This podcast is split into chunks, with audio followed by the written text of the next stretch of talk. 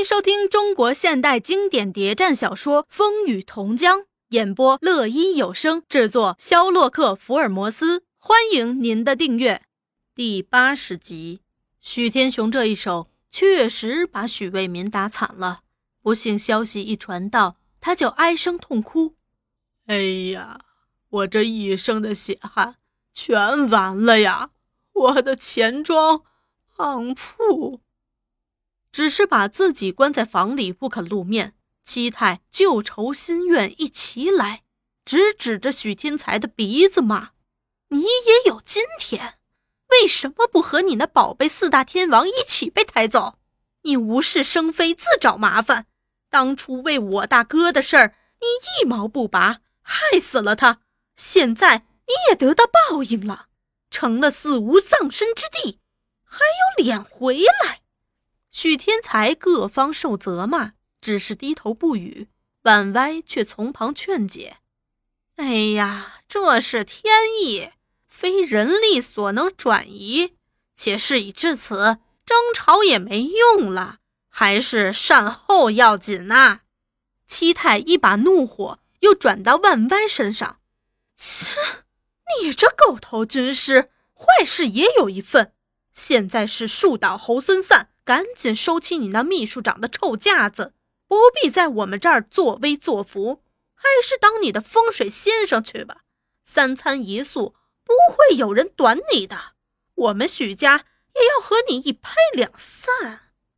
把那狗头军师骂得狗血淋头，而池塘更是一日数惊，六神无主。从四乡托壁投奔而来的富户人家纷纷在议论：“哎。”这不怕不识货呀，只怕货比货。现在南去的天下再也不是他许卫民做的了。他泥菩萨过江，自身难保，卫民镇还出事儿了，池塘又如何能保住？那纷纷在打叠行李，准备搬进城。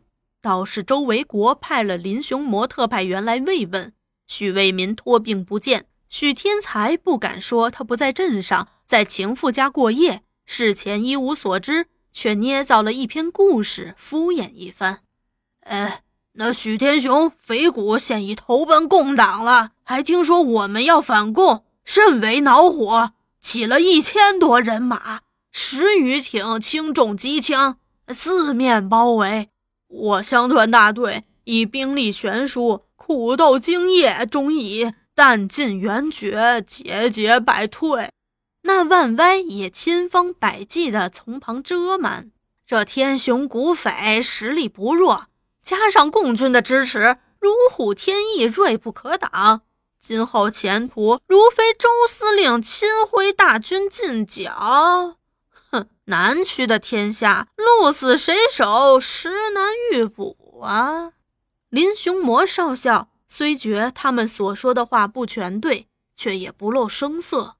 天雄古匪现与共党勾结，你们有什么证据？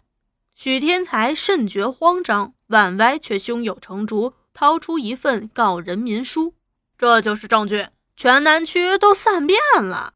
当天雄古匪侵犯为民镇时，他们也在发这类的传单。林雄魔查问了些人员、枪支、财物损失情况，便告辞而去。许为民不吃不喝不见人。把自己关了三天，忽然传见万歪许天才。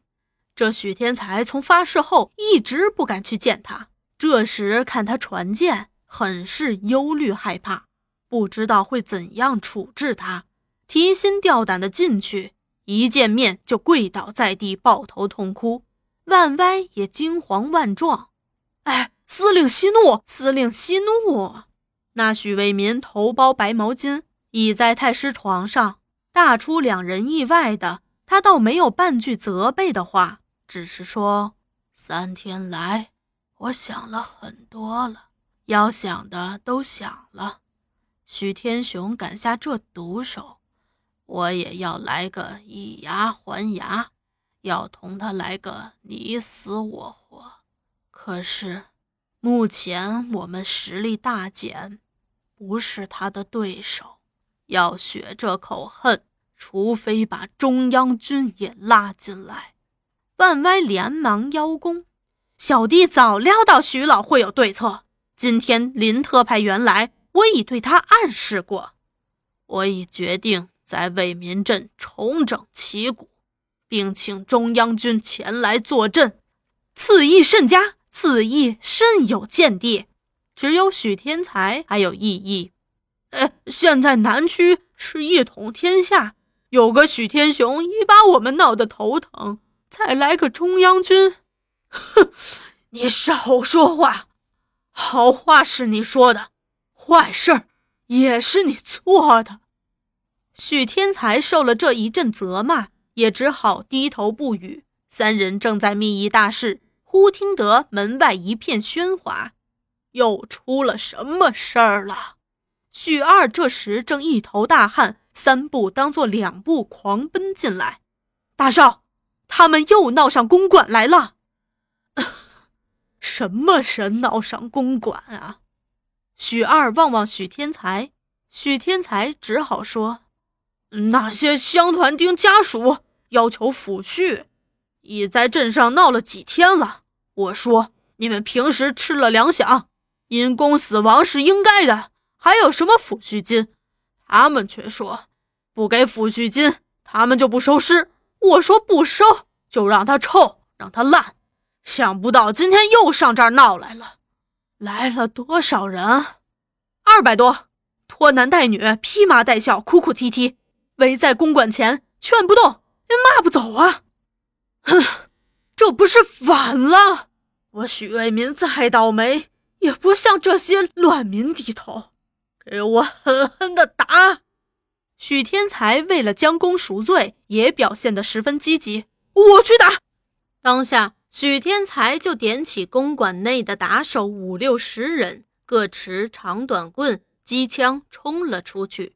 只见那公馆外人山人海，二百多死难家属披麻戴孝，齐跪在大门口，哀天动地的哭着：“救救我们的活命吧！”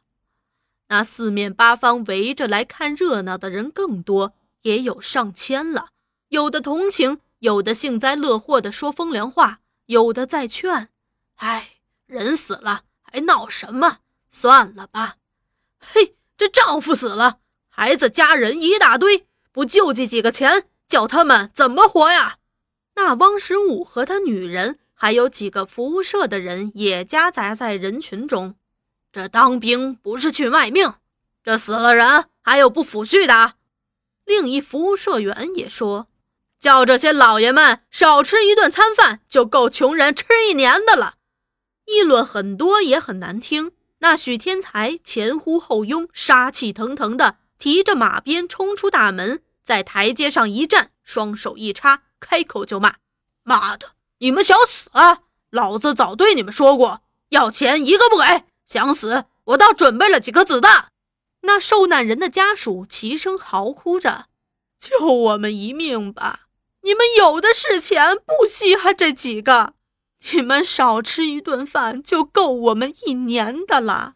有个女人披头散发的，怀里抱着一个三个来月的孩儿，爬到他面前，哀声哭求：“大少爷，大少，我们一家和你无冤又无仇，男人为你们丧了命，丢下我们这一家大小，你们还不肯给几个钱？”叫我们怎么过得下去呀？叫我们怎么活呀？我求求你，看在这个孩子死了爸的面子上，救救我们呀！说着就把头磕在地上。所有受难家属也齐声哭着：“救救我们呀！”群众中有人叹气，有人摇头，也有人在哭着。那许天才却把马鞭一指：“滚！”群众叫嚷着。你不答应就不走。恰好那妇人又爬前一步，想抱住许天才的脚求情。他以为他要拉他，提起脚来朝他胸口只一踢。那妇人哀叫一声，鲜血冲口而出。群众发声喊：“打死人了！”许天才一不做二不休，挥起马鞭就打人。公馆前几百人乱成一团，打人的被打。被打人的也打人，而且混乱从公馆前一直扩大到街上。那些受难家属敌不过许天才率领下的那群打手，节节败退，心有余恨。有人喊：“把许为民那老巢烧了！”一呼百应，纷纷放火。也有趁机抢劫的，一时街上火头四起，争相关门闭户，如同到了末日。在池塘点起的这把火，好像是个信号。池塘一烧开，各乡跟着也烧开了。那些穷苦无依的老百姓也跟着闹了起来，甚至于发展到破仓抢粮。各乡富豪人家原已人心惶惶，这样一来更乱了。都说共产党已打来了，正在发动穷人共产，纷纷搬进城住。